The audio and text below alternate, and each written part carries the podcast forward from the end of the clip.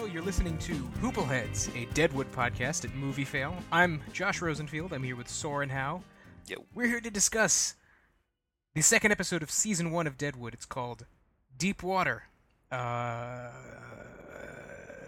yeah. so it's um people getting in some deep water, I guess. Uh, they no, they actually explain, of course. They do. They do. I was gonna say. what it's in reference to. Um, and I hope I hope every episode has a moment where someone says the name of the episode title because that's my favorite part of any TV show or movie. Is it? no, but it's but it, I always I always pick up on it like oh that, oh they said the they said it. well, you know, I think uh, what I like here is that they say it, but it's it's not like why he sure is in some deep water now. Um, he says like I don't I don't think the water should get any deeper or something like that. Um, in re- uh, with regard Yeah, to yeah. Bill's um, credit to the place that he's he's borrowing money from to gamble. yeah, it's such a Um, weirdly like you know it's such an evocative title. We talk about titles all the time on Yeah, we on do. Stark Contrast. Maybe we'll start doing this on Deadwood too. but um, yeah, it's it's a, such an evocative title, but uh, the strict relevance it actually has is so kind of weirdly insignificant to the plot of the episode. insignificant to the plot of the uh, episode, but certainly um, uh, foreboding about Bill and his gambling debts. You know, um, and and also just who he's pissed off and who who Seth's pissed off and how everybody seems to be kind of not really happy with their entry into the town. Um, so yeah, you're right. Yeah, it's yeah. not. Um, but like. People are trying to kill people in this episode, so that's pretty significant. And a lot of a lot of people die actually. Um, if they keep killing people at this rate, there's not going to be anybody left in Deadwood, um, which I realize. But um, in any case, uh, yeah, this was uh, this was so it's funny, you know. Unlike Game of Thrones, there's there's generally not. Sometimes there are Game of Thrones episodes where not a lot, a single thing happens, um, that you you feel like you can point to. But uh, Deadwood is a lot of that. You know, it's hard to. It's not like some big battle scene or some you know major event. It's all very just um it's like everyday life where you know more dramatic things happen but i mean it, it, it is it does feel like a day in the life of this town and actually this episode picks up immediately uh, from the last episode. It just walks right into it which i thought was an interesting um I, like I, like I said, I remember the show pretty well from when I watched it, but I don't remember little things like that, and I had- hadn't realized that it just moves right into uh, like we we closed on the last episode with Trixie and Al in, in bed together, and then it opens the next morning uh, on them uh, getting out of bed. So I thought that was I thought Yeah, that was this- kind of cool. this feels very much like the second part of the uh, premiere. Um, I don't Mm, know if yeah, they aired true. together, but it I definitely got the impression that like the, this these two episodes were meant to be the opening of the show more than just the first episode was. Mm. Yeah, because like you said, it's it's everything is a direct continuation of what happened in the first episode. It, it I gotta say, like I, I actually enjoyed this episode a lot more than uh, the first, and I Really? think Interesting, okay. it was because, in retrospect, I think it was because, um, the first episode is kind of incomplete, and you know, obviously shows kind of leave storylines off all the Mhm. time at the end of an episode. Um, but this is an instance where it felt very much like um, you needed to see the rest of this. Basically, you ne- you needed to see how everything played out to kind of get a full appreciation of the arc of both of the episodes. Mm. Um, not that the first episode is bad by any stretch of the imagination. I like you know like you can listen, go back and listen to last week. I liked it uh, quite a bit, but I liked this episode more because I felt like I had um, you know. I felt like I had my feet uh, kind of planted in Deadwood, hmm and I could uh, more fully engage with the main storyline of the episode, and but also kind of the uh, the smaller side ones and the characters. Now that I kind of know who everyone is, and I kind of know where everyone's head is at, um, I think so anyway. Um, I can. It's easier for me to, like I said, to engage with Right, what's so- actually going on. So part of me is wondering if you liked it more, maybe just because of that, you know, because you, you know, when you first get used to something, you're not really, you're not really acclimated to the environment, and it can take a while. And then it's funny because you'll go back and things make more sense, or you realize that this character was involved in this, and you hadn't realized who that character was at the beginning, so you didn't note it in your head, and so later it makes, uh, when you rewatch it, it it sort of has that um, that rewatchability effect, which is kind of nice. Um, yeah, one, one thing I noticed about this. So now that I'm paying attention to things like writers and who's behind things, so this was written by Malcolm uh, MacRury, and uh, it's funny because much like much like Firefly, uh, and I, I don't want to just keep comparing this to Firefly, but but much like Firefly, um, you know, Joss Whedon has a very he had Joss Whedon writes a certain way to begin with, um, but specifically in Firefly, he had his own little uh, lexicon and things that he liked to do. Uh, but there were a bunch of writers and directors on that show, and they all wrote with a very similar voice. Um, there were certainly episodes that uh, had their own distinct flavor, but in terms of how people spoke and the rest of it, it was all very consistent. And I, it's funny about this episode is it's written by it's not written by David Milch, but it feels like it was written by David Milch, even though it's a completely different writer. I don't know if you felt the same way, but Oh no, yeah, it definitely feels. like You know, I didn't feel that as much in the directing. I gotta say, but maybe I think that's the. Um, the directing felt different. That can be- that's for sure. yeah, definitely, and that's kind of the maybe that's the problem of just like would you get someone like uh, Walter Hill to direct your first episode? Like it's hard to get a it's hard to get a follow up who can really measure up, not just in terms of uh, skill, but it, you know it, it it looks like a TV show, uh, in very broad strokes, but also in specific ways. Uh, much more so than the first episode did, which felt like it was, it, which felt like a someone whose experience, primary experience, was in film. Mm. Well, it's uh, interesting because it. this Davis Guggenheim, who directed this, is a is a film director. I mean, he we talked about him last time, but That's- he he did a lot of that's true. documentaries. But what's A documentary director. But what's That's funny about this is that so I don't know if you noticed this, but there's a lot of close-ups that are like uh, about shoulder length, you know, shoulder height, um, that almost look a little fisheye. I don't know. Maybe it was just my perceiving it, but he there, he does a lot of those shots, and it almost I, I was trying to think about if this was something that uh, you know we, see in documentaries or that we see in specifically his documentaries, but I don't really remember that. I just he did it a lot more than we saw in the first episode with um, uh, with the other directors. So I, I think it's it's definitely this was definitely a distinct episode in that regard. Yeah, well, that's I mean that's the classic TV setup, right? Is um, you get kind of a medium-wide establishing shot of a room, and then you just cut back and forth between close-ups of the characters that are talking. Um, because when you're making a TV no, show, but that's not what I'm and you talking don't have a about. lot of- though. What do you like, what are I'm- you talking? I I, I misunderstood. Well, yeah. So I'm not talking like the shot reverse shot type of you know, uh, you know, conversa- basic conversation stuff. I'm talking, um, uh, th- there, for example, one that just comes to mind most immediately is when um, Al's left the tent after he goes and sees the kid, um, and uh, as he turns he turns around, and that is a shot reverse shot, but it just it, it just it's real tight. It, like it's it's not like the chest. It's like right up to the face and letting the face sort of be like uh, the pivot point if you were talking uh, fisheye. Even though I like I said it's not a fisheye, but it's almost like a um, uh, maybe a wide angle lens or I don't know what they're using there. Yeah, it's I think that's what I think. Yeah, You think that's that's normal? yeah. No, you're right. It's not. I mean, I I don't know. Maybe we're missing. You know, obviously this episode aired 12 years ago, so maybe TV did look like this in 2004, and I just don't remember. Um, but I I agree with you. I think you're right. This this is it's certainly compared to the way that TVs tends to be shot nowadays. It it, it looks unusual. Um, Right. and I yeah, I don't I don't know if you attribute that to Guggenheim being a primarily uh, documentary director, although I don't think he. I'm trying to look, trying to find his. Uh... No, okay. So when he directed this, he had only directed one film, and it was it's called Gossip, and it's a a teen psychological thriller. Get this, get this, this this teen psychological thriller starred James Marsden, Lena Headey, Norman Reedus, and Kate Hudson as teens. This was in the year 2000. Oh my God, that's amazing. I know, right? Now um, look where their careers all that- went. They all they all uh, blew up. Yeah. So um, and yeah, and then he didn't direct another film until An Inconvenient Truth, and that was in 2006. Huh. And almost all of his other films since then have been documentaries. So I think maybe he. I, I mean, I don't think at this point he had really interesting. like. I didn't realize that was the timeline. That's that's uh Yeah, yeah. It seems like he hadn't found his niche in documentary uh, until an, An Inconvenient Truth. interesting. And then he kind of decided that he liked that again. I mean, when he got nominated, he I think he won an Oscar. Uh, he might have won an Oscar, Uh, but certainly the the sheer fame of that documentary would might force Oh, someone's yeah. pivot, career pivot. Um, but yeah, so uh, yeah. Anyway, I, just, I thought this was interesting. It was clearly very distinct, but those shots stuck out to me the most out of any of the uh, the differences in this episode.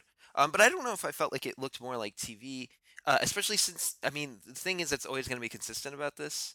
I mean, not in terms of the filmmaking, like in the actual camera work and, and that and that end of things, um, but the production values are always going to be the same because it's always the same cast and the same set and the same, you know, all of that, you know, the costume design and the art direction is all going to be very consistent. Uh, it's not like even in Game of Thrones, you're going to be jumping from place to place. So you're going to have this variability depending on if they're going to spend time developing this location, or if it's a different team of people, or if it's whatever. Um, so that element also keeps it, I think, very consistent. So that and the writing and everything else, I think, while while we do see some filmmaking differences, it's they're not huge. Yeah, and well, that's another thing that's kind of changed in terms of how TV tends to go today because um, I don't know I don't I don't know if you watch uh, Mr. Robot.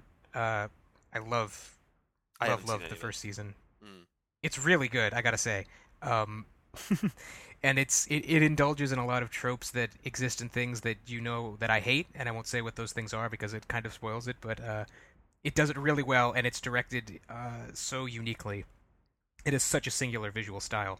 Hmm. Um, but the first season had a lot of different directors, but the showrunner was uh, Sam Esmail, and there was a consistent visual style, uh, extremely consistent, and uh, because just because it was so distinct, it kind of had to be.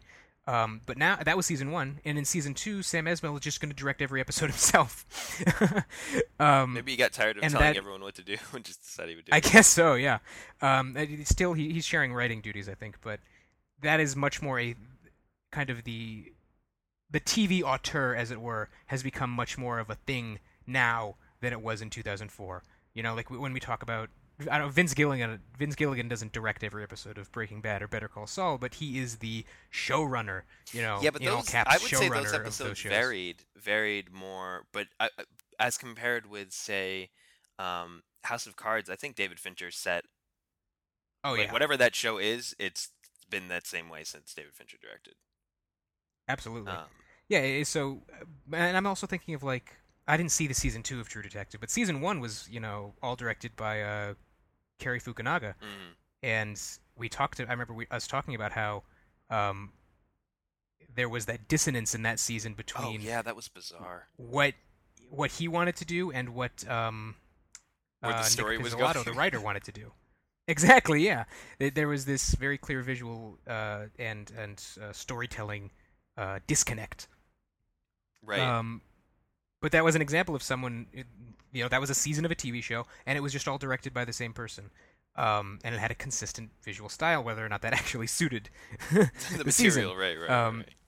But no, I, I mean, I agree with you. I, I think that the job of the sh- obviously the job of the showrunner is to kind of uh, keep that consistency if they can, or to not keep that consistency if that's what benefits the show. Mhm, Right, right. if um, it's like episode to episode variation, if that's a good. But I think I, I, I get the impression that you know Deadwood probably benefits more from that kind of at least or really any show probably in the early going benefits more from a kind of steady flow just to kind of establish what the show is all about Mm. and then once people have an understanding of that then you can go off the rails a little more because you know you have something to come back to.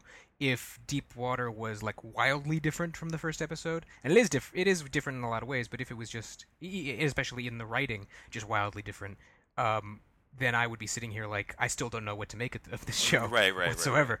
Um but the fact that I'm sitting here saying I feel like I have a better I have understanding an, of it. I get exactly yeah like I said I have my kind of my feet planted in it.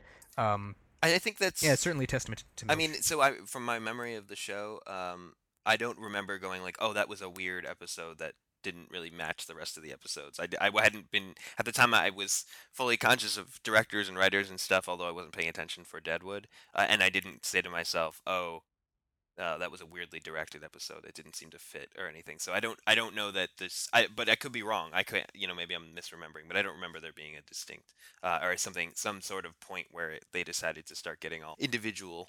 But but again, and we'll and we'll get to see what's interesting. Uh, what I like is when you have the same directors cycle in again later, so you can say, oh, it's one of those episodes again, and you can see the parallels there. Um, so I guess we'll have to wait and see until we have a better grasp of who's directed what. Yeah, and although Guggenheim's directing the next episode too, I see. So Oh, interesting. okay, cool. So then we'll get to it once. Um, Hmm. but anyway, so on to the actual episode. Uh, that was Yes. a lot of meta commentary.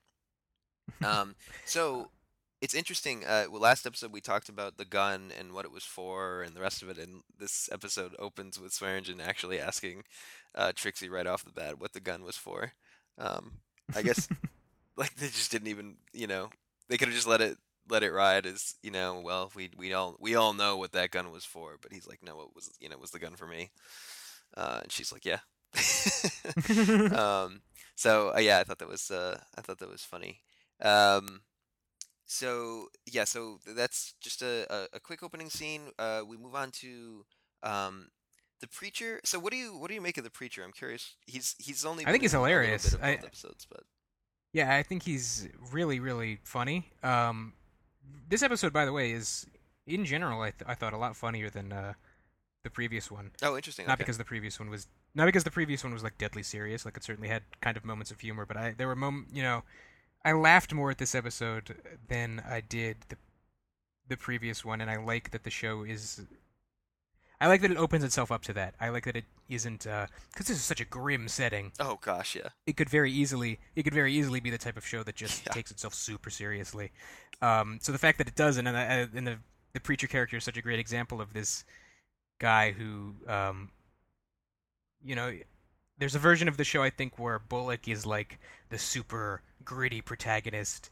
Um, who has like you know he tries to do good but he uh, you know there's darkness inside him um, and the fact that he so the scene where he has to deal any scene where he has to deal with this preacher is just so funny because you you know I, I think at least I am, am can kind of conditioned to expect that kind of tone out of this setting.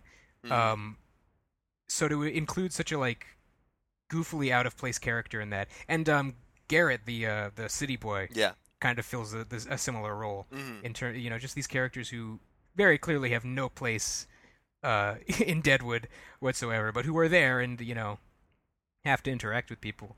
And um, my favorite part, my favorite scene in the whole episode was uh, when the preacher asks Bullock and um, and Star if they'll come to the funeral, and they there's like that it, it like hangs on them for a little moment, yeah, like yeah. like uh, They totally get like- guilted into it. exactly, yeah. Yeah. um, That definitely That had was- a, a an air really- yeah, of it's uh, just- reality. it's a, he's a uh, really funny character, and uh, Mhm. it's. I hope he sticks around. I hope. I hope this isn't. Um. I don't. I don't want to eat my words, but I'm. I'm hoping that this isn't the type of show that will uh, kill that character off just because you know just because that's the kind of show it is, just to show how grim and gritty it is. right, right, right. Um, yeah. If the character does die, I would hope it would have a little more. Uh, the show would have a little more empathy for him.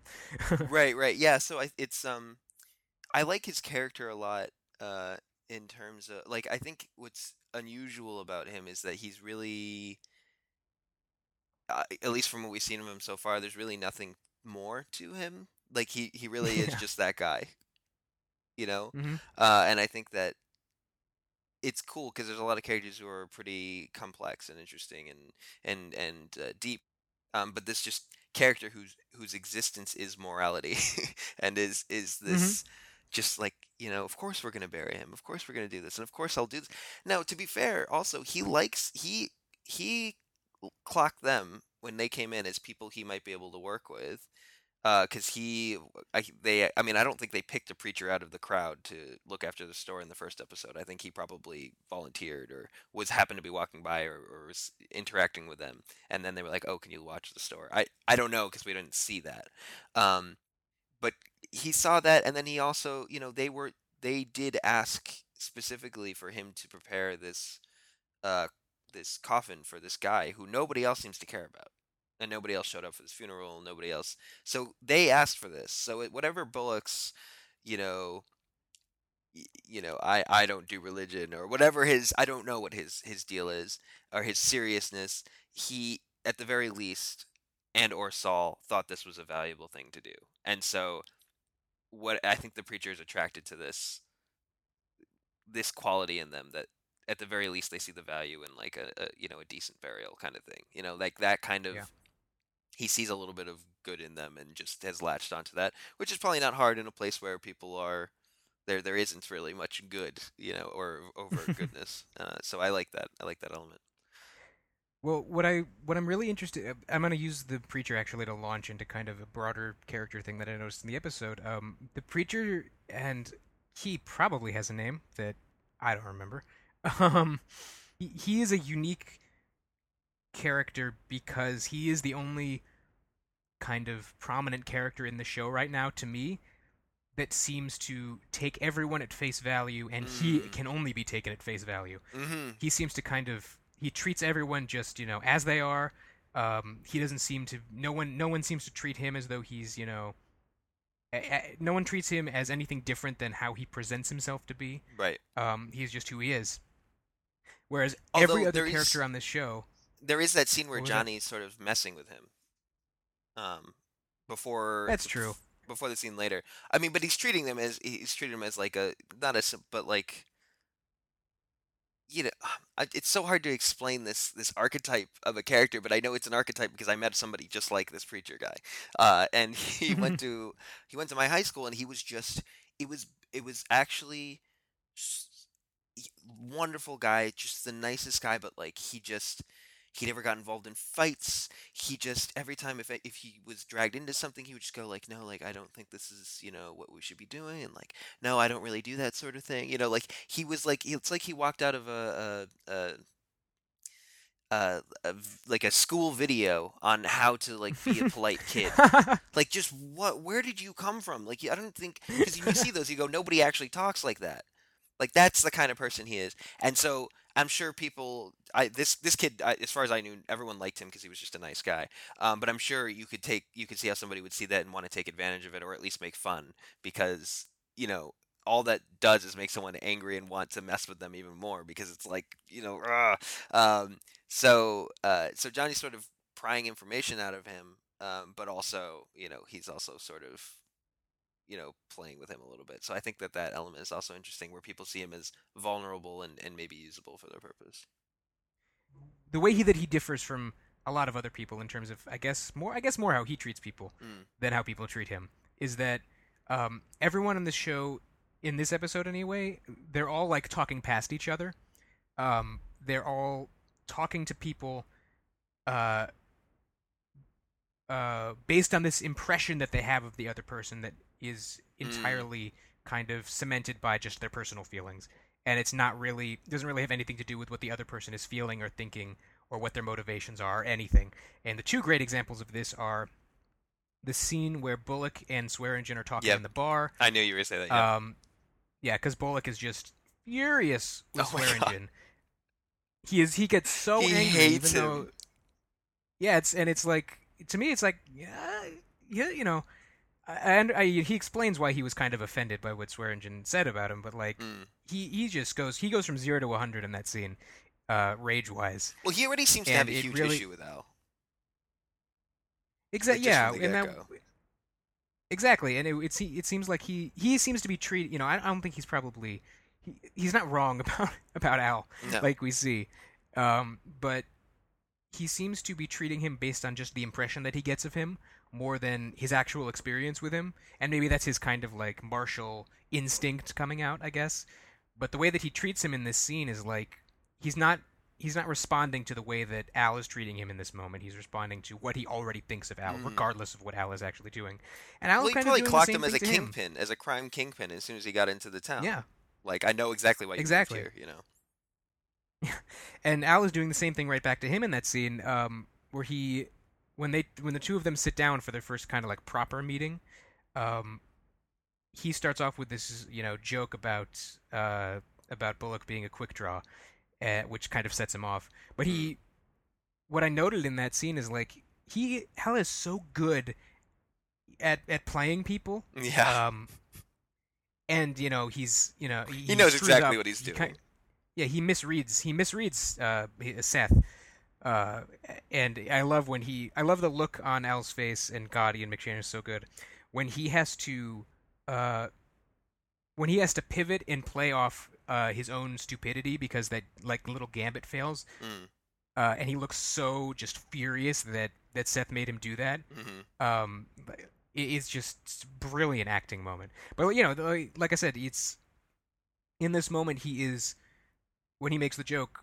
He's speaking to the version of Seth that exists in his mind hmm more than he's speaking to the actual Seth, and he that is what you know makes Seth so angry.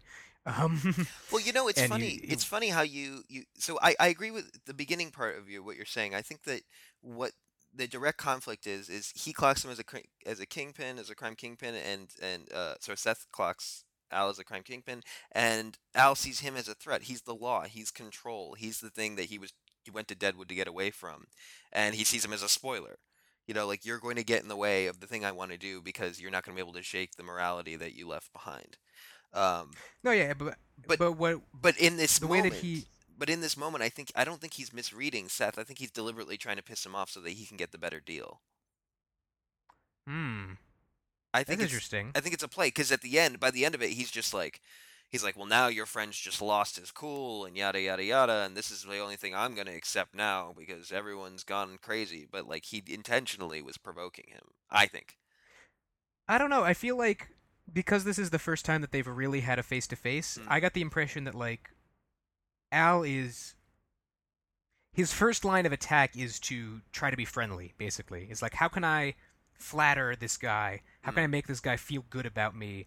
And then we can kind of work from there because it's easy, you know, no matter whether you like someone or not, uh, from I guess the, from a kingpin perspective, uh, the easiest way to deal with them is if you have a good relationship with them and not a bad one. Probably, yeah. Um, so I think, to me, I think he sees Seth and he reads him uh, as like ego for whatever reason. So he tries to flatter him, right? He tries to like make the joke about like, oh, you know, you're, yeah, you don't draw on me while I'm turned around.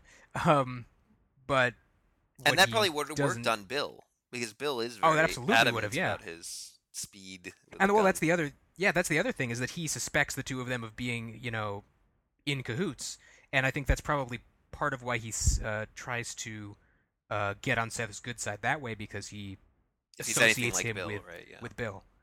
Yeah, so that's that's actually yeah, that's a good point. Um, he associates him with Bill, and that leads to that misreading leads to uh, him kind of revealing his uh, he re- he reveals his uh, machinations in this conversation Mm. through his failure to to flatter Seth.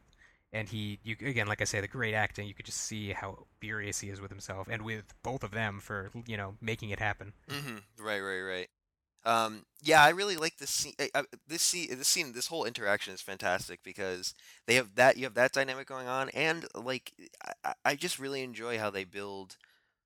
Sol and and Seth are the weirdest pair. You know, why are they friends? But then you start to see how, why. I mean, so Seth's very protective of Sol. Um, clearly, they became friends. They became friends at some point through who knows what the you know the backstory is there. Uh, but they balance each other out really well, right? So Sol always Sol's not a fighter. He's not somebody who's gonna he'll defend something, but he's not you know going to. And he did do it with a gun in the first episode, um, but he's not really. Uh, he's not he's not Seth in that regard.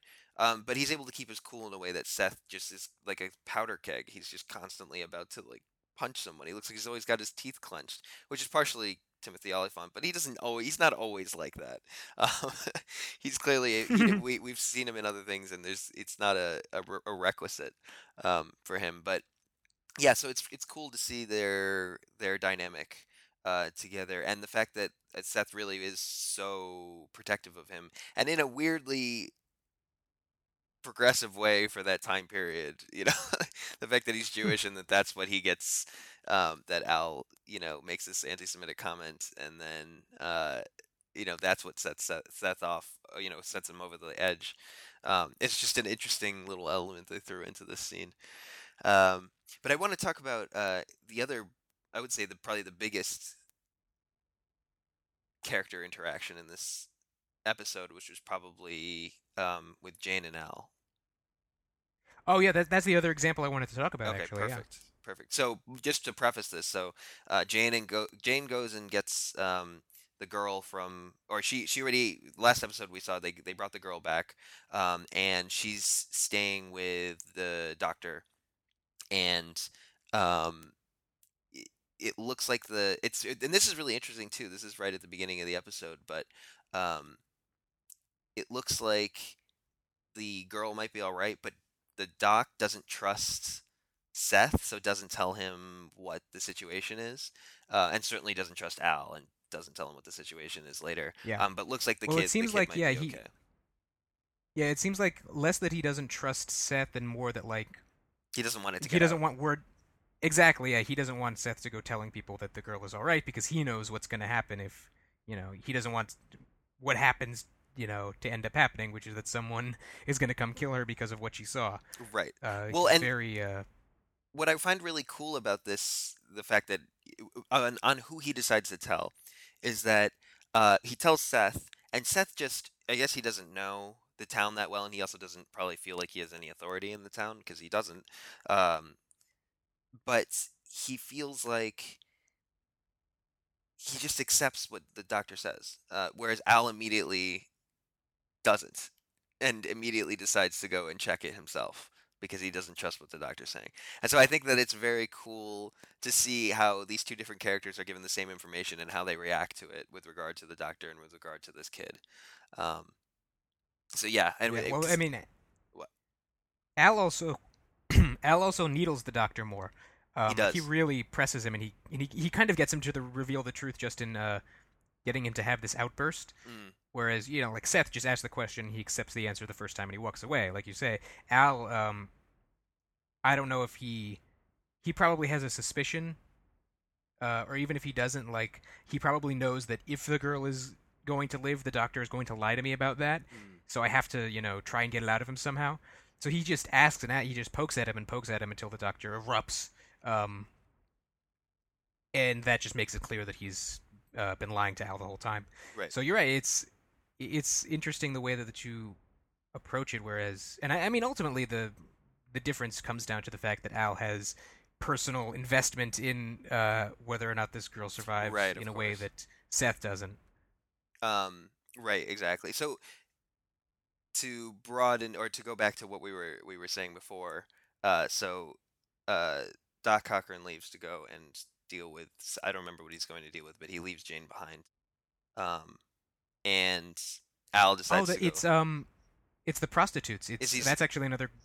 Yeah, it's um. Al tells someone to go get the doctor to to come, you know, check up on on the prostitutes. right. And you know, obviously, again, like a probably a ploy to pull him away from the uh from Quite possibly, yeah. And then he starts interrogating him and then goes out after uh Yeah. So yeah, what did you think of this scene?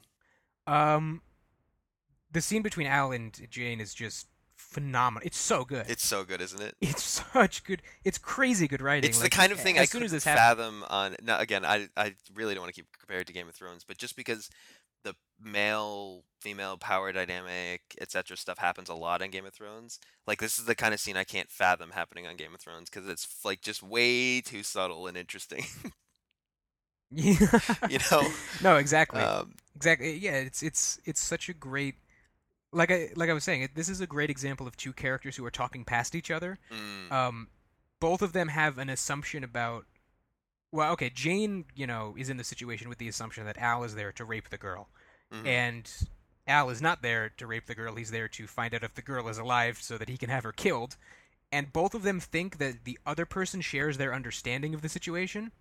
And they're talking as though, you know, that's the case. But both of them have completely different, you know, intentions or understandings of what's going on.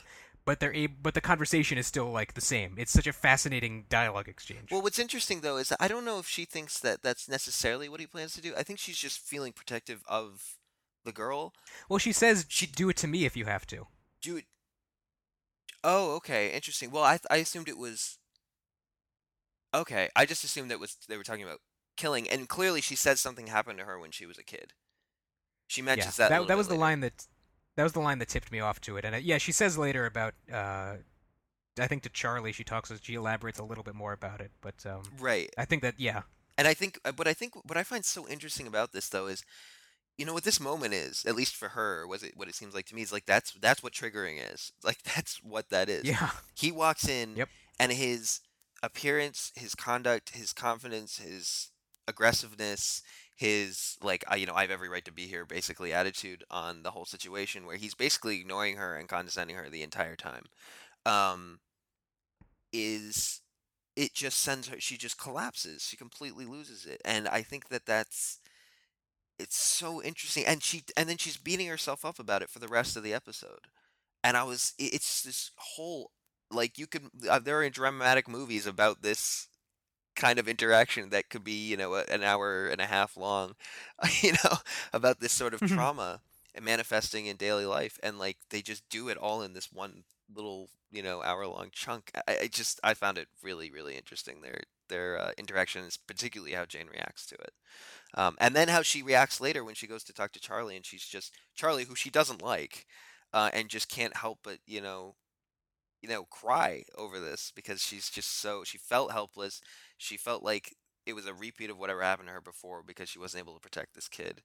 Um, and then she's you know determined to do something about it, uh, drunkenly, of course, because she's a little out of it. But um, yeah, it was just a a really intense and crazy scene that's hard to grasp at first because you're not really sure why why she's she seems so tough and rugged and then she just sort of loses it uh, when Al shows up. So yeah, it's a I really like this scene. Yeah, and I gotta say that's probably also the kind of uh, nuance you get when you have uh, women in the writers' room, Mm, which Deadwood. I'm looking Deadwood, uh, at least for season one, did. Uh, good on you, David Milch. But yeah, like women haven't, like you say, women haven't written Game of Thrones for a long time. So I think I don't want to attribute all of their writing problems to that, certainly. But I think you can. I think it's a fair argument to make that there might be more uh, nuance in the gender constructs of that show if there wasn't just one gender writing it. yeah, Um, so you have three men it, you writing know, it, and then it's to say. based on a book by a guy too. Yeah, exactly. So So uh, you know that's well, this is a great series. example, probably. And uh, you know, uh, a woman didn't write this episode specifically, Right. like you said. Malcolm MacRury uh, wrote this, but um, the the the uh, ability of women to contribute to the writing of a show, uh, I think you're going, or any you know, any group of people that isn't uh, the the straight white cis man, I guess. Right. uh, you're gonna bring, and if you have characters who you know represent whatever group you're a member of, um, they're gonna be able to bring that nuance to the writing, and be, because the scene and- kind of yeah, yeah, yeah. exactly yeah, it's the perspective. The scene relies on a perspective that um, a male writer might not have. Right. Right, right, exactly. And I think what's really what's what's cool about this and and I think it's partially because the show is so focused and is so consistent um style-wise and tone uh tone-wise that you know, again, on Game of Thrones or in shows where they're a bit more um, you know, globe-trotting, you you're not necessarily getting everyone in the same place at the same time. I would imagine these writers are probably more tight knit because they all have to maintain this same. They're picking up right one right after the other. They're all working with the same set, the same characters, the same place. They're not going anywhere. They're not doing anything. So I think that that also helps the intimacy of writers affecting one another. And so whatever perspective that was probably did help. And I imagine you you know I'm sure individual writers wrote episodes themselves. I don't know what the pro- process was for writing these, but I'm sure that they also worked together on episodes or used each other for ideas and, and building stuff too, which is again more doable when it's all focused on this one, you know, town. Uh, in the case of Deadwood. Absolutely, yeah. Um, so yeah, so this was a really good, uh, really interesting scene. Um, I also I found it uh, funny a bit later. So just because we're still on, we're we're on Jane anyway.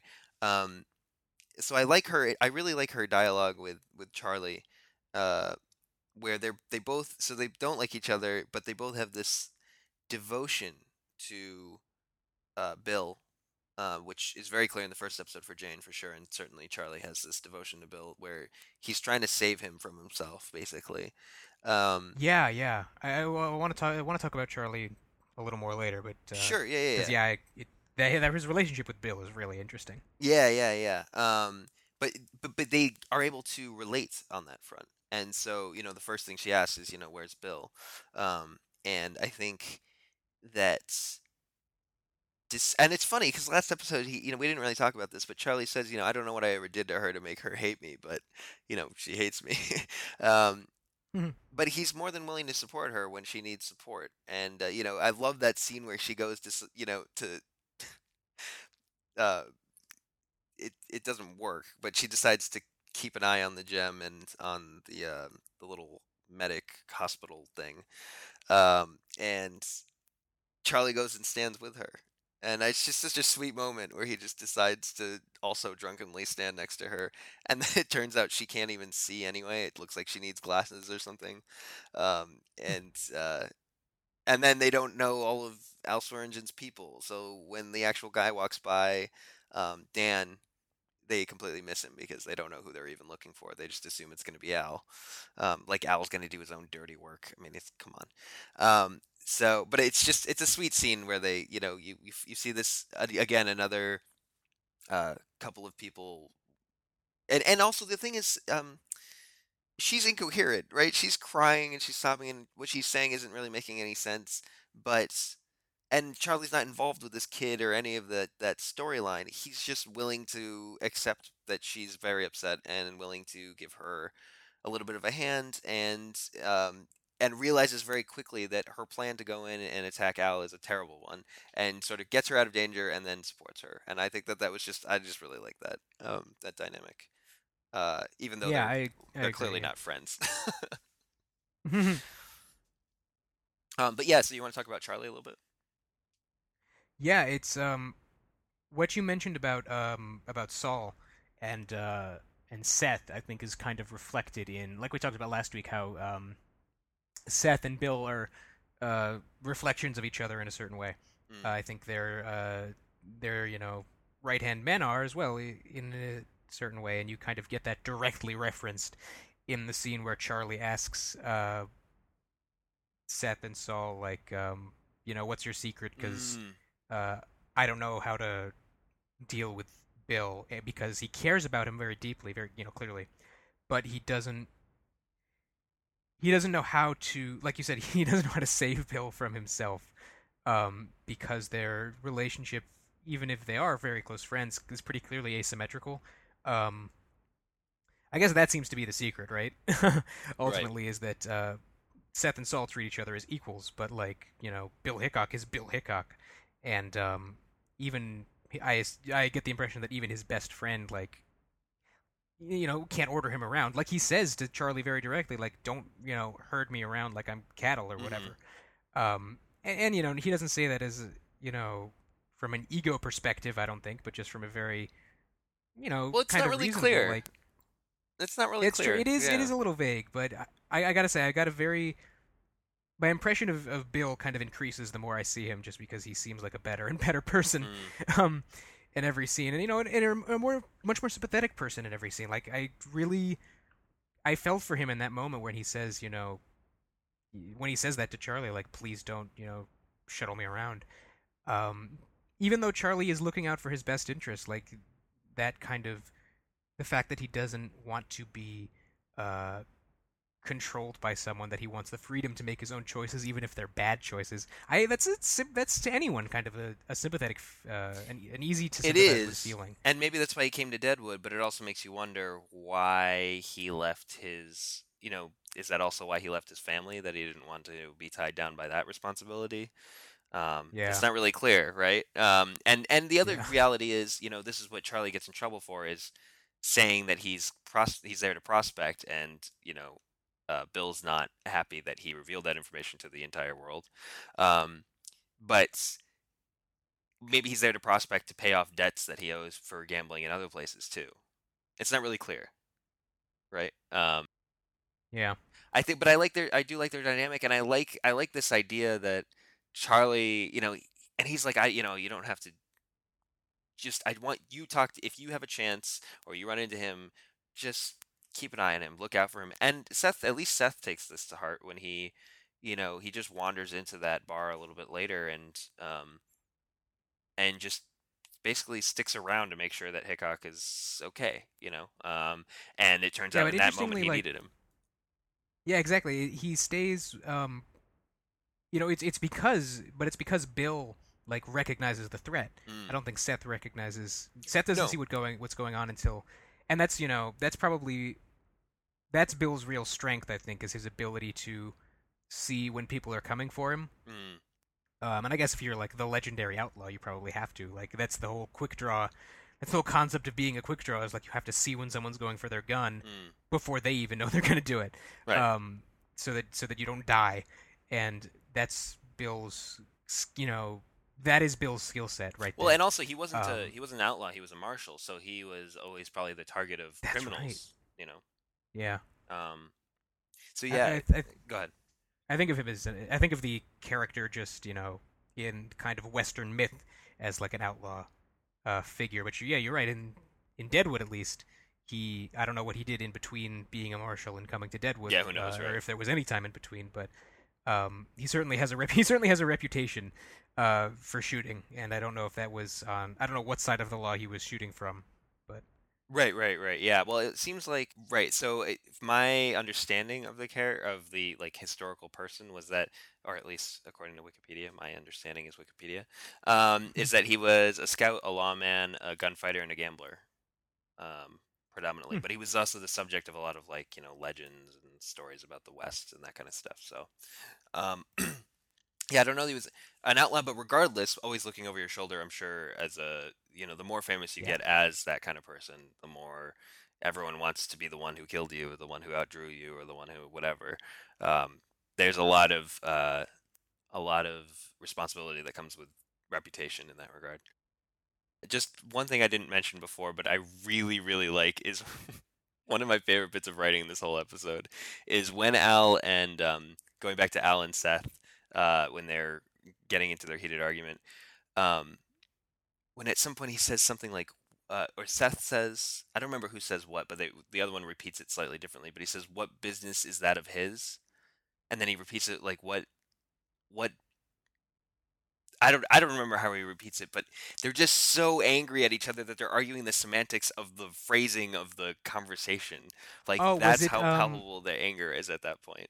Oh, you Um, know what it was? It was when um, it was when I think what you're talking about is when Seth describes the uh, the shooting as a turn of events, Oh right. and um, and Al repeats it like he's never heard the phrase before, like a turn of events. Right. Like we, you know, I, I almost believed for a second that he had literally never heard that phrase before. I don't know what time in history that Well, that it- phrase kind of It's the most first started. It's probably Well, he was he was it, the idea being it was so you know it was an occurrence. It was something that happened. You know, it's like the way things went. You know, it's the most vague way to get out of something. Um, yeah. But I think you know. it By is the like a, it is like a terrible excuse. I gotta say.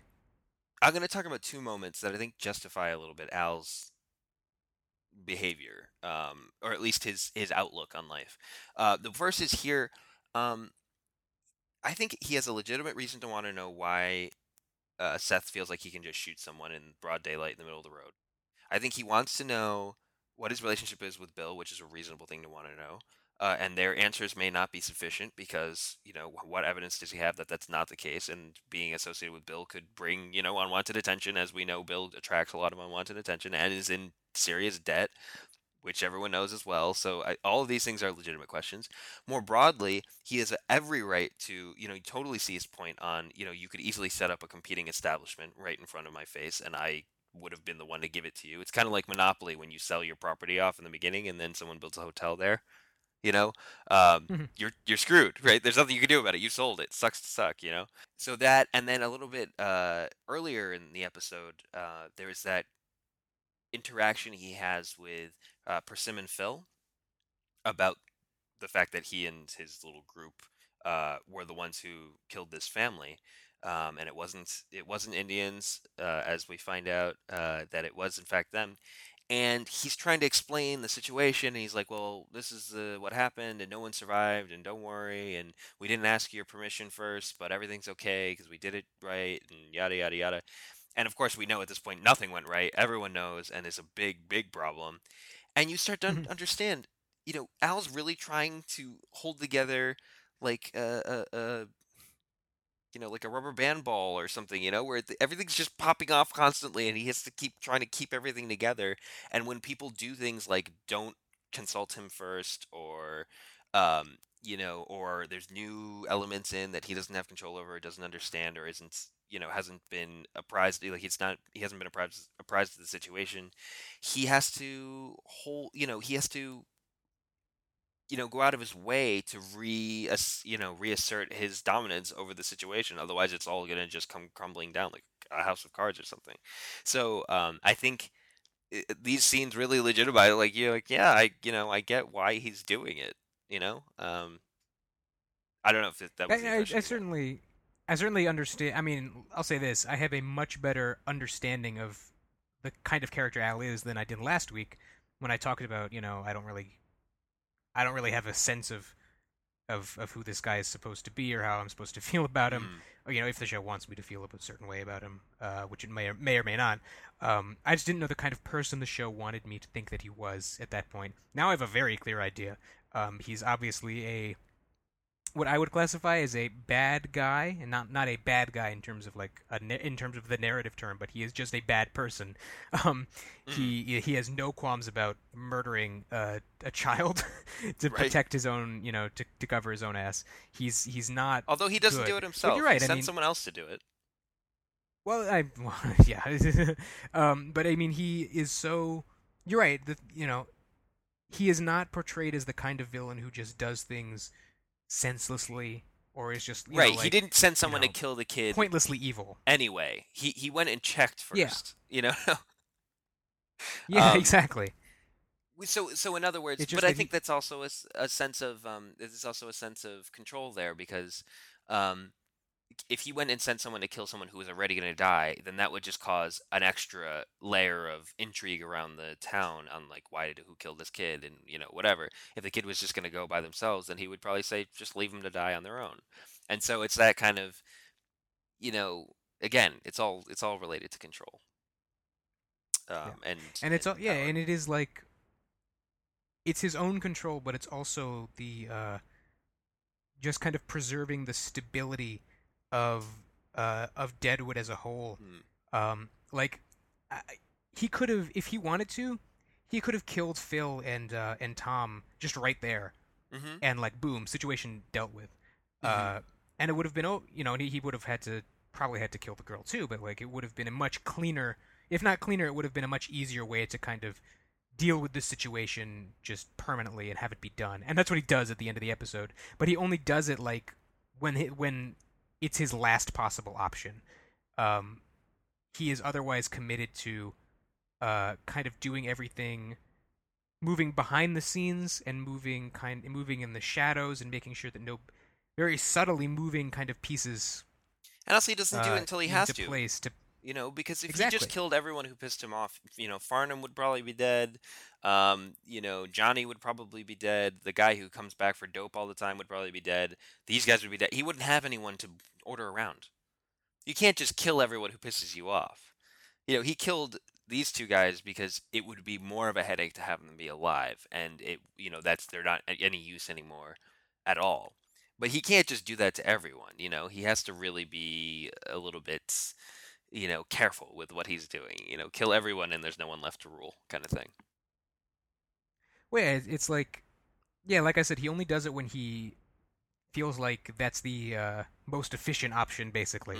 Mm. Um, it, it's you know, it's not out of a sense of like moral duty, like I can't just kill this innocent person, because obviously his initial plan involves killing an innocent person. Oh, yeah, yeah. Um, to you know, t- to cover his ass. But and the implication he, is that the whole road agents thing is something they do. He just they just didn't verify this particular case with him. Exactly. Yeah, that's what I that's what I really liked about this whole plot is that um is the idea that he just yeah he, he organizes this all the time and just says it's uh, Native Americans, mm. you know, attacking whites, and he says very specifically like um the way that he preserve is such a fascinating comment on just like the, you know American racism in general. Um, one of the ways that he preserves order in Deadwood is by uh, creating this like social structure where uh, the whites are constantly under attack from the savages. Yeah. Uh, the you know the savage Indians. And um, of course, that's not true. And he's and I think he says in this episode, like if people find out that it's whites who've been killing whites, they'll you know they'll go crazy. Right, right, exactly. yeah, and so it's like, of course, you know, exactly. he is basically he has invented this, you know, f- false reason for people to be racist because it is uh, it makes it easier to deal with than having people uh, understand that there's really no racial component to these murders at all. And not only that, but it is people of their own race, Yeah, right. who are killing them for completely selfish reasons. It's easier for he sees it as, you know, he's he sees people as uh, more easily understanding things from that racist perspective, and he's more than willing to. Well, and it distracts everyone from the actual thing that's going on, and that's really that's really good for his business and for whatever he's trying to do. And you know, not to politicize it, but you know, bearing on reality a little bit there is kind of a an interesting commentary, certainly about society and how how how that kind of stuff gets scapegoating is a common theme that we see Mhm. um, quite frequently. So yeah, I thought this. Yeah, I, I completely agree with that. Um, and by the way, so tense. This was another t- tense scene where he's talking to um, Phil about his, where he's trying to he's trying to get him to basically fess up to what actually happened and and not revealing that he knows exactly what happened and that this girl is alive. And that whole scene is so tense. Um, but I really like how it's undercut too with Tom running in naked um like it's just bizarre. And Oh, by the way did you recognize tom? I know it's Nick it's, Offerman. what the hell is that?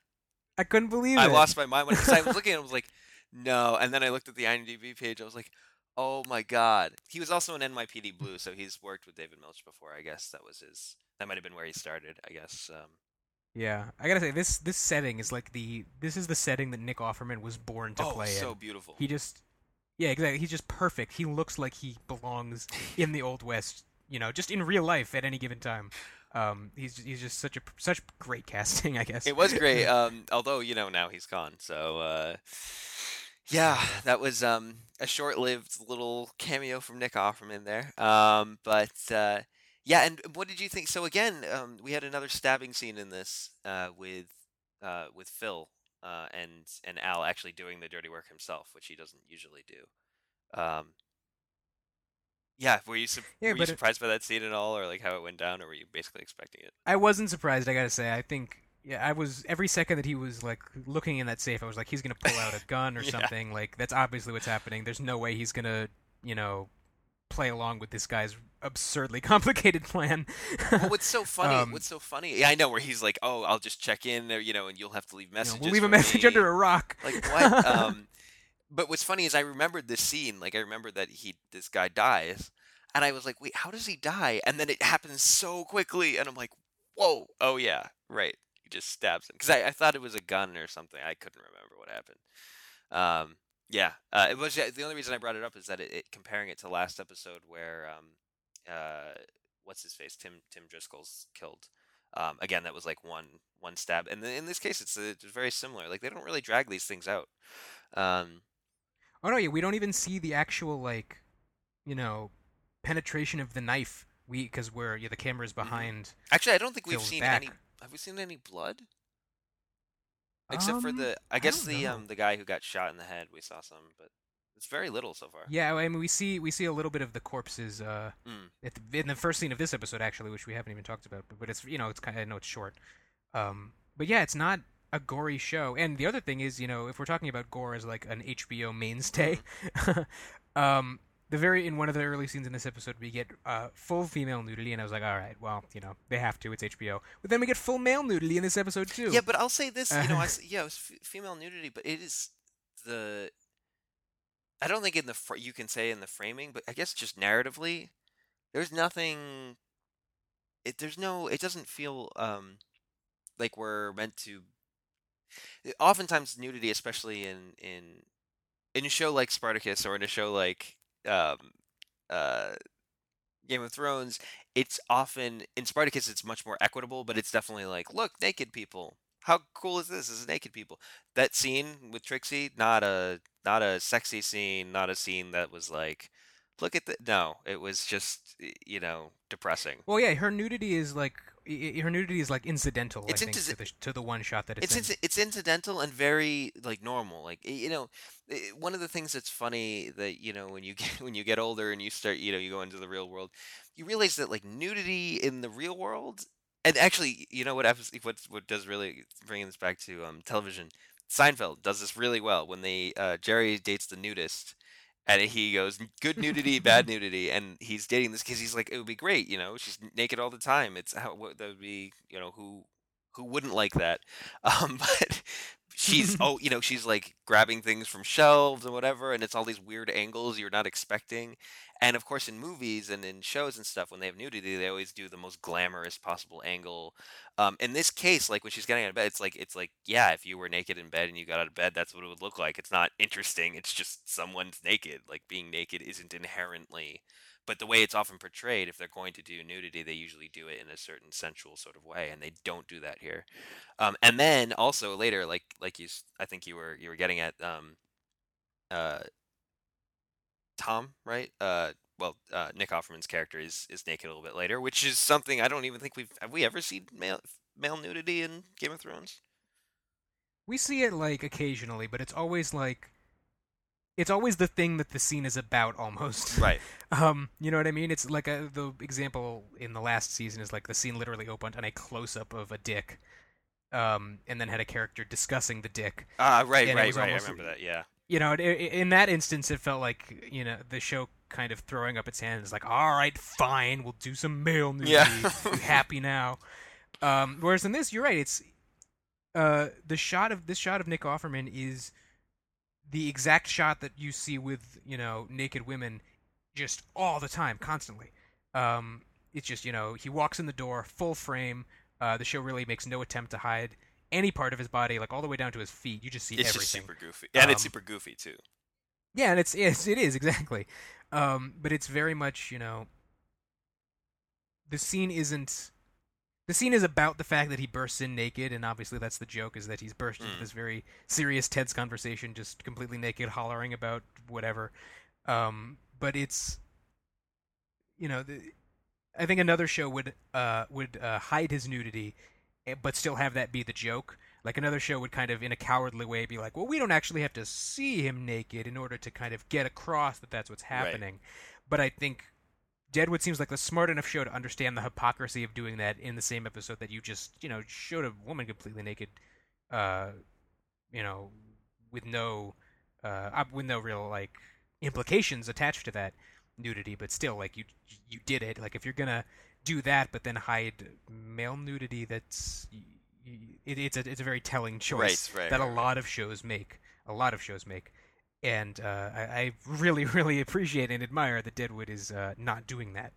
Yeah, no, I, I definitely, I definitely agree. It's just something I, I noticed because it's a subject that comes up a lot, and it's funny. I doubt it was something that necessarily crossed the minds of um, the the the showrunner or anything here. Although maybe it is. I don't know. I don't know how much that was in the dialogue at the time. I just know now that people are very are more and more conscious of it, especially with HBO as HBO's become more and more popular over the years.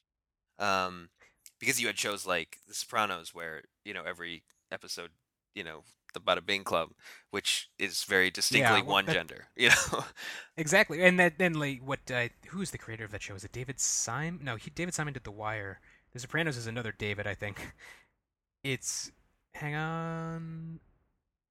David Chase. David Chase, yeah, right, um, yeah, David Chase. He's talked about it. The reason he has that he included the Bada Bing Club is because HBO said you need to have a certain amount of nudity. in right, right, episode. right. Yeah, you've So he was like, well, you know, let's just have him hang out at a strip club, and that'll be our nudity because I don't really want to have to find a way to like work it into the plot if we yeah, have to do right. it every if we have to have a certain amount, um, which is I think you know as good a that's as good a, an excuse to get the that nudity across as you're gonna get. But I like that what Deadwood seems to be saying is like, well, look, if we're gonna fine, you want nudity, fine, we'll have nudity. We're not j- just gonna have female nudity Right. though, like.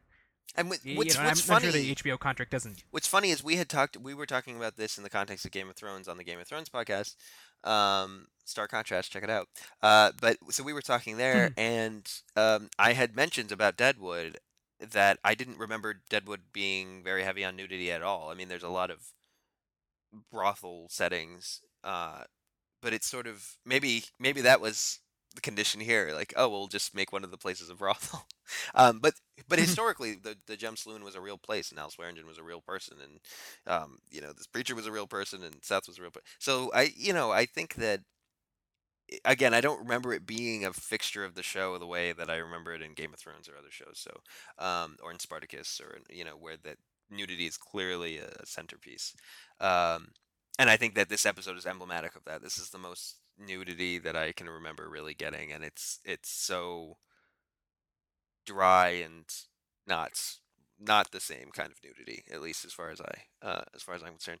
Um, so I wanted to ask uh, just two quick questions uh, about two different characters. Uh, so, what what do you think of Dan so far? Because so Dan's been in both episodes now in fairly prominent roles. So he's the one who's supposed to kill um, kill the kid, and the last episode he was the one who killed Tim Driscoll, and he's and he was a little iffy about that. He was like, "Really, we're gonna kill him?" Um, and then in this case, he was very conflicted about killing this little girl. Um, so yeah, I'm just wondering what you think of him so far. Uh, he's a he's a to my uh, from what I remember a very interesting character. So um, yeah, he's he's definitely what I like about him is that is the way that his reaction speaks a lot to himself and to Al Mhm. actually, because like I think you said last week, um, through his reaction to have being asked to kill, being told to kill Tim Driscoll, um, you get the impression that Al having you know people murdered isn't an everyday occurrence. So, eh, which is an important thing to understand about that character at this time when he's you know having people killed left and Right. right. um, it's important to really get that this is not typical for him. mm, mhm. Um, and I think you really get that with Dan, especially like he looks extremely distraught over having to kill the girl. And as soon as he's given an opportunity, when he actually meets with the doctor, uh, he like he uh, takes the road out as soon as he sees it. Um, and he's like, "All right, but you're coming with me in order, you know, to sell to- this. to s- try to sell this." Yeah, exactly. well, and it says Um, something yeah, really. he- He says something really interesting too. Um, that it, the implication is that he was he wasn't the doctor, but he served the doctor's role uh, for the brothel before the doctor showed up to town. Um, which I also thought was an interesting revelation that I didn't remember from the show at all. But that's an interesting point. Um, that he he whatever whatever he was doing in the in the uh, gem was more or less to look after the women and make sure that they were healthy. And I'm I get the impression he wasn't overly fond of that role.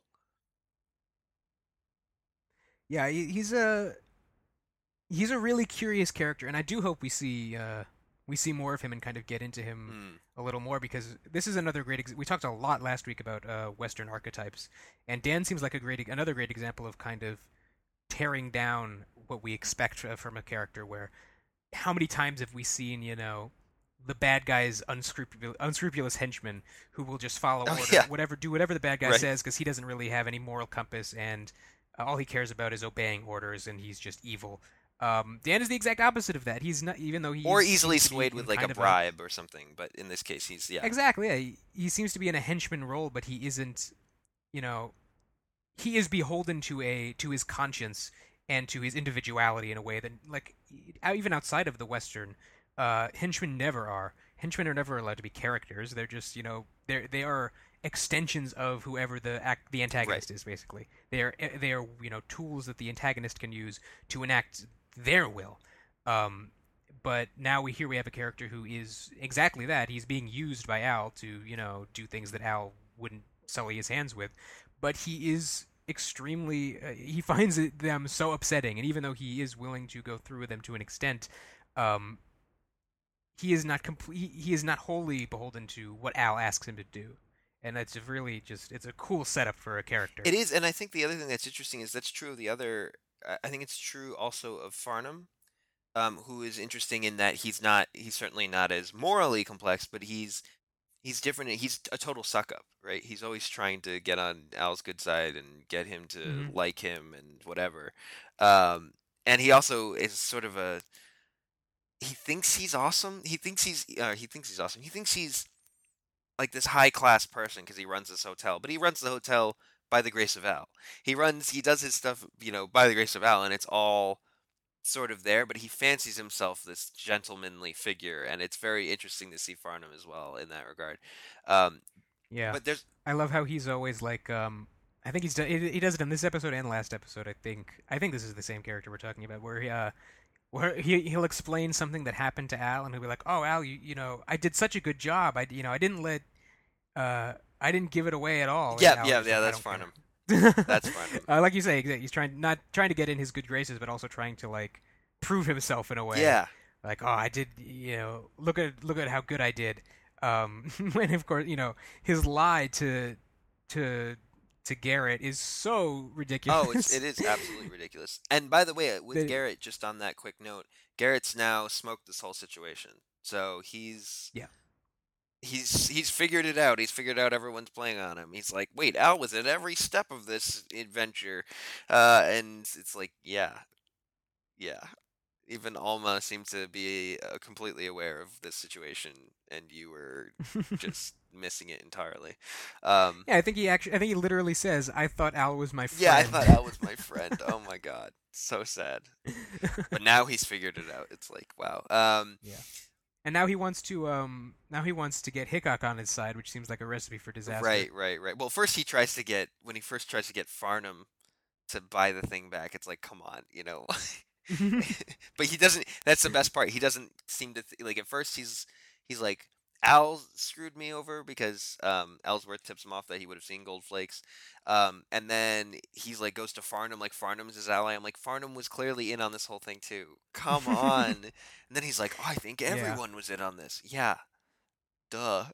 Yeah. It, well, it also like the fact that he thinks that selling the property back to Farnum will work at all. It's like imagine someone buys a claim, uh, you know, a claim of land because they think gold's on it, and then the next day they're trying to sell it. Mm. It's like anyone is gonna see like, huh? Why are you trying to sell this piece of land that you thought had gold in it? Um, why are you so eager to get rid of it after one day of looking Mm. at of looking at it? like it's like obviously even if Farnum, Farnum wasn't in on it, like nobody's stupid enough to take that deal. Yeah, of course. Of course. Yeah, no, he's like, the claim's still good, but, you know, I just, you know, I want to do other stuff. You know, it's like, right. All right. um, so, yeah, so that was interesting. There was another character I wanted to ask you about. I'm trying to remember who it was. Um, oh, it was about Alma Garrett, actually. We've gone right to the other character. Oh, there, there's that another mysterious scene with her. Right. um, so this was interesting. So uh, it looks like the doctor. So this is really. int- So I'm reading right now uh, the uh, Aubrey Maturin series. Uh, you know, do you remember? Did you ever um, see Master and Commander with Russell Crowe? No, I actually haven't. So uh, great, great movie. Um, it's based on sort of a mix of a couple of different books from this 21 book series, and I'm on book 11. Um, and it's about you know a, a captain and a, a naturalist slash doctor slash spy um, who sort of sails with him, uh, and all and it's like 18th century or 19th century British Royal Navy. Anyway, all that aside, the doctor is addicted to laudanum, um, so like an opiate, an opiate, I believe, of some sort, and sort of you take the tincture of laudanum, which will, I guess, sort of put you to sleep or sort of put you in a daze, and it's it, it's a good way to deal with pain and that kind of thing. But it's also very addictive, and people get really into it. I think that's what she's taking here. Um, and what's cool is that again we have a doctor, and he often, by the way, the doctor often prescribes it in that in the book series to people, or will say like, "Why don't you take this? It's it'll help you with the pain or whatever." Um, but it's interesting. I don't think he ever, and he does it sometimes when it's not necessarily something they need, but it will help them deal with you know whatever loss like love or something some some mental thing that they need to get through um, and in this case it seems like the doctor's willing to just give her drugs it, it seems to be what he's saying. He's like you know if this imagined thing that maybe isn't real if i were to just maybe just give you these drugs under and not under the pretense of making up this whole story about you being sick uh, i might still be willing to do that and she's just not having it.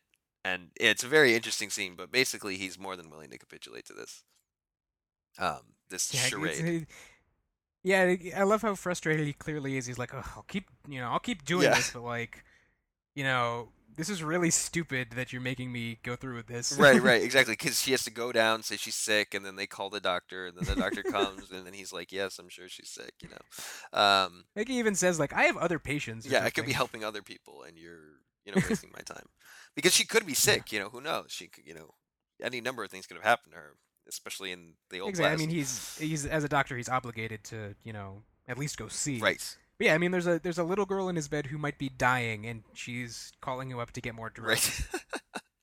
um, we also get a shot of her um, uh, looking through a window again. Uh, also, this is the first time she actually right. comes downstairs to meet everyone, um, or very yeah, yeah. briefly. And I thought it was really interesting that they compare, do a direct comparison with Bill and Alma with their his hand. So it seems like Bill's got some sort of. It's not clear what's going on with him. His hand shaking and he can't pick up the um, the coffee kettle. And uh, Charlie picks it up for him. And then later we see a similar shot where Alma's trying to pick something up and her hand shaking. And that seems like Oh. withdrawal from drugs. Whatever's Bill's got is not really clear, but that also might be a problem because you know he relies on Hmm. that for his protection, so he can be the quickest. Well, that's really that's a really interesting. comp- I didn't I, I noticed those two shots, but I didn't put that oh together really? until Oh, that. interesting. That's- Yeah, yeah. I didn't I didn't connect the two, but yeah, no. Now I'm thinking like, I don't know if he does I drugs or now I- anything, but he seems to. well, I don't know. I mean, I feel like maybe that might be the connection that the show, you know, is is getting us to. uh That might be the connection that the show is intending. Uh, because if those those shots are kind of specifically similar, and if we know because it's you know of a drug withdrawal issue from one character, and we know that uh, Charlie is really concerned for Bill, and it's like I can't really control of him. He gives into his vices. He's talking about gambling, as far as we know, but like it's you know it, it could very easily also mean uh, drugs. It could, uh, and and he does see it from across the room, and and it seems like he almost uh, sees feels like a kinship with her for also having this weird hand thing. That said, it could also just be that Charlie's watching him get older and thinking, you know, he's not going to be able to be like, this gunslinger for the rest of his life. He's got to have accounts and investments and money and things to set up for his family, and he can't, you know, like, he's not going to be able to live off of his physical prowess as an older person. And he's getting older, and you know maybe he has Parkinson's, maybe he has you know any number of things, and Charlie's seeing this and compensating for him, but can't do that forever, and that Bill's going to need to be able to support himself. Um, so whether or not it's drugs or whatever, he's it's clearly a, a vulnerability. But I, I thought it was interesting that Bill, and it, I don't know if it'll turn into a relationship of any sort between him and Alma, like a friendship or a protection protection thing or whatever, an alliance. Um, but the fact that he uh, sort of sees this, it, it's almost like a, an affirmation of his whatever's going on with him. Where he's like, you know, other people are dealing with this too, whatever it is that I'm dealing with. Even if it's not the same thing, it's manifesting in a similar way. And I think that it's a cool little, just a little character moment for him. Um, but I, yeah, I like that. Uh, Yeah, me too. so uh, yeah, I think that I think that about sums it up. Was there anything else? No, I think we about covered everything. Um, definitely. Uh, well, I mean, the the ending of the episode is that uh, Jane absconds with. Oh the, yeah. kids, So what do you think? I love this is the last thing I want to talk about. The final shot I really liked. Oh, so so pretty. Yeah. Um, I love her screaming at um, uh, what is it? Who is it? Utter? yeah, Charlie Utter. Uh, to to sing to, to join the round of the uh, Right. of the lullaby. That was hilarious. But yeah, it's a beautiful shot of the you know the kind of the light of the wagon as, Oh, yeah. as the camera pulls back, and it's just kind of becomes like the corner of the frame, and the rest is darkness as the you know they're kind of huddled down and hiding. Uh, fantastic. You know, we I we.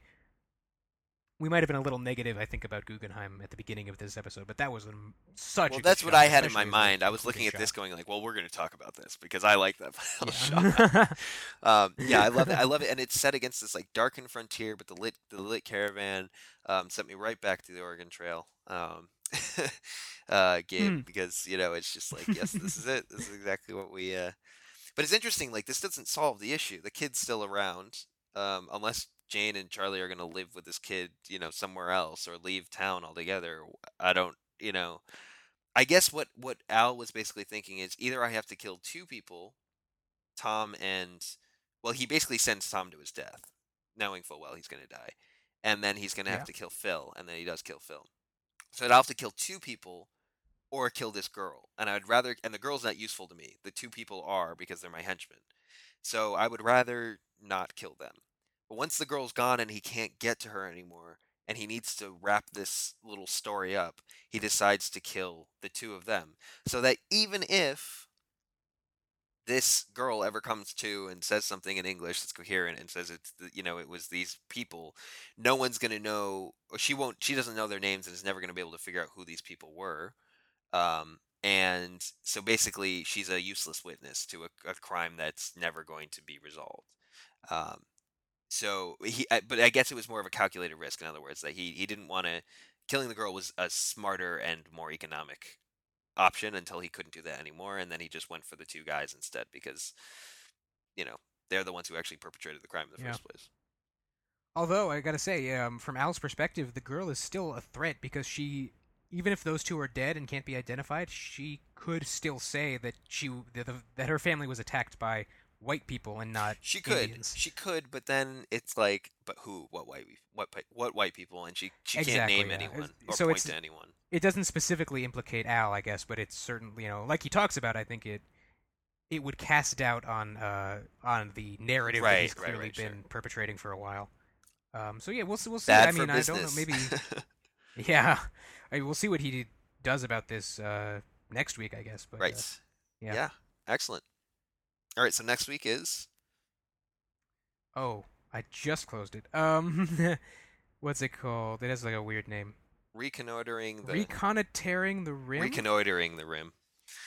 Reconnoitering. Reconnoitering. Yeah. Reconnoiter. Reconnoiter. word I So have not seen before. Um, yeah. So, uh, yes, there's. I don't know if you're looking at a picture right now that I'm looking at.